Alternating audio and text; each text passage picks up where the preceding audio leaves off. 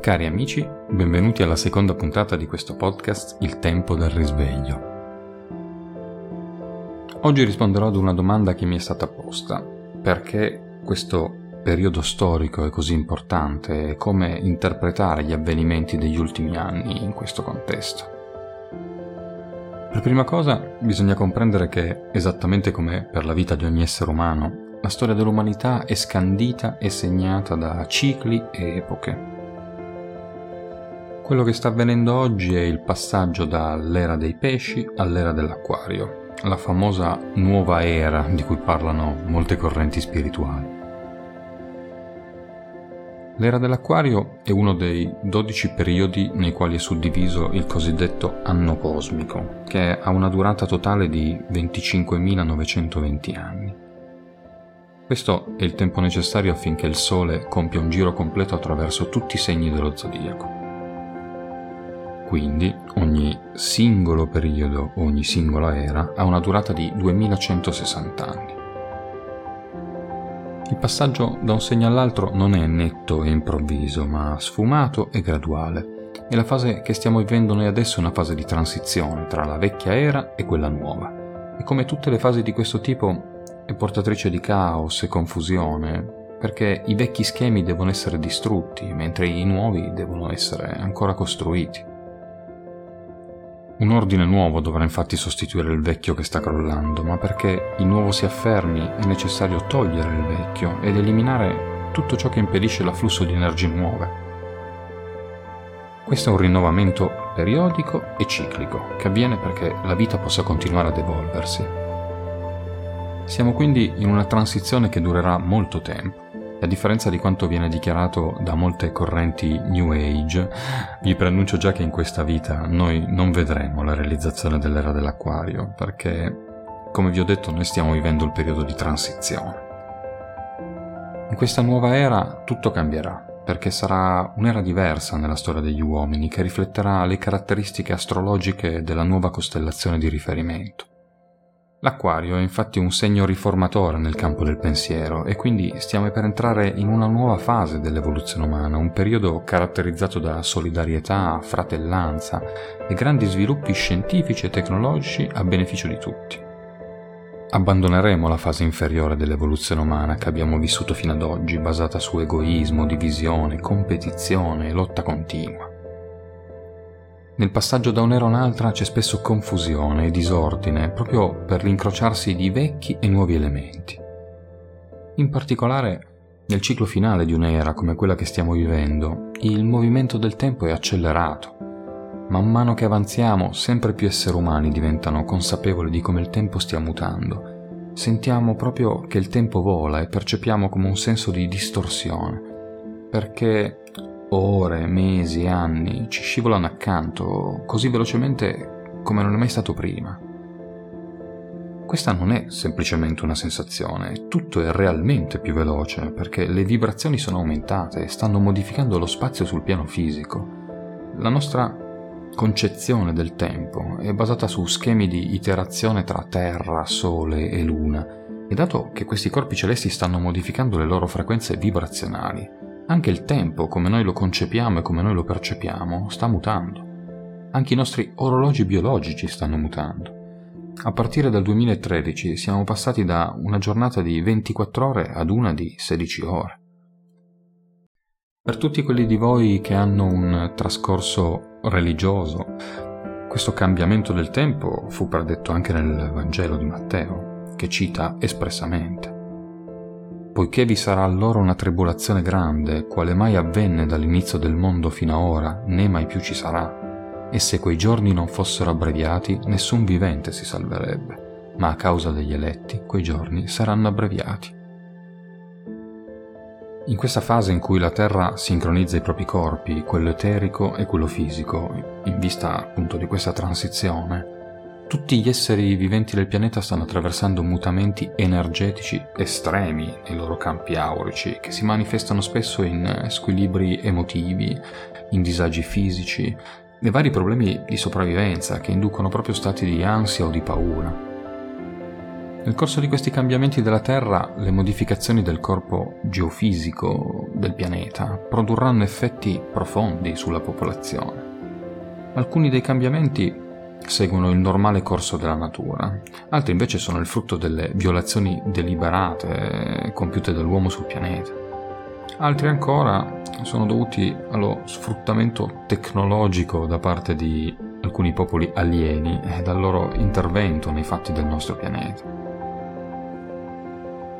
le basse vibrazioni della disarmonia del nostro pianeta e le energie responsabili della loro emanazione non saranno in grado di reggere la frequenza vibratoria durante il passaggio di dimensioni a cui siamo destinati.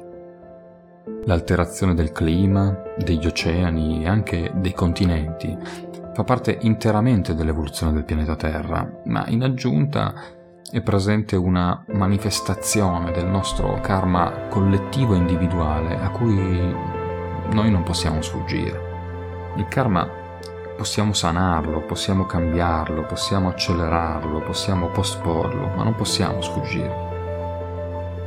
Gli ultimi anni, 2020, 2021 e anche parte di questo 2022 sono stati complicati, ma sono stati necessari per l'inizio di questa evoluzione. Quello che sta avvenendo è un reset del pianeta. Questi sono anni in cui molte cose sono state riordinate e messe in un nuovo equilibrio. Dal punto di vista astrologico, negli ultimi due anni e mezzo, il pianeta Saturno è entrato nella costellazione di Acquario. E Saturno è il pianeta del karma, è quello che porta ordine, è quello che ci permette di realizzare tutto ciò su cui non abbiamo lavorato in noi stessi. Acquario invece è la costellazione della libertà, rappresenta l'innovazione, mentre Saturno è quello che ci dice che il gioco è finito e che adesso dobbiamo metterci a lavorare. Come umanità siamo in un processo di ripensamento su tutto quello che abbiamo fatto. Stiamo avendo crisi in ogni aspetto, esteriore e interiore, crisi sanitaria, crisi economica, guerra. Ma non perché qualcuno ci stia punendo, dovete pensarlo più come ad un test, un esame, per andare in un nuovo livello di coscienza. Quello che dovete capire è che questa non è una di quelle crisi in cui alla fine torneremo a fare le cose di prima, ma una crisi in cui faremo cose nuove. So che è difficile, ma dobbiamo sforzarci di non vedere questi avvenimenti come negativi, perché Saturno è come un insegnante che è arrivato per ricordarci che avevamo un test. Ed ora il test è iniziato e se non abbiamo studiato avremo problemi in tutta la società. È solo un processo dell'evoluzione umana e planetaria. Siamo in un periodo di cambiamenti di concetti, di idee, di una nuova umanità. Quindi se uno riflette su queste cose da un punto di vista spirituale, può essere anche relativamente semplice e anche bello, ma per il corpo fisico, che deve evolvere, l'unico metodo per fare un salto verso un altro livello di coscienza è quello di utilizzare le tecniche della natura. Soltanto la natura può spingere il corpo fisico in avanti. Questo virus è stata un'opportunità per attivare dentro di noi dei meccanismi evolutivi. Lo scopo di questo virus è in realtà lo scopo di qualsiasi virus che c'è stato nella storia dell'umanità. Un virus è la forma più piccola di essere che esista all'interno di un mondo biologico e hanno una struttura perfetta, sono delle perfette macchine di DNA. Quello che fanno è dividere il proprio DNA e provare a replicarlo all'interno dei corpi ospiti, in maniera tale che possa replicarsi molte volte e ad un certo punto il corpo degli esseri umani si adatterà come ha fatto per qualsiasi altra tipologia di virus che è stato presente nella storia umana. Questo perché, fin dall'inizio della creazione di questo pianeta e della creazione della biologia di questo pianeta, la stessa natura ha creato tutti questi tipi di batteri e virus che aiutano a migliorare noi stessi costantemente. Il virus non è un sistema per uccidere, ma un sistema per migliorare la biologia del corpo.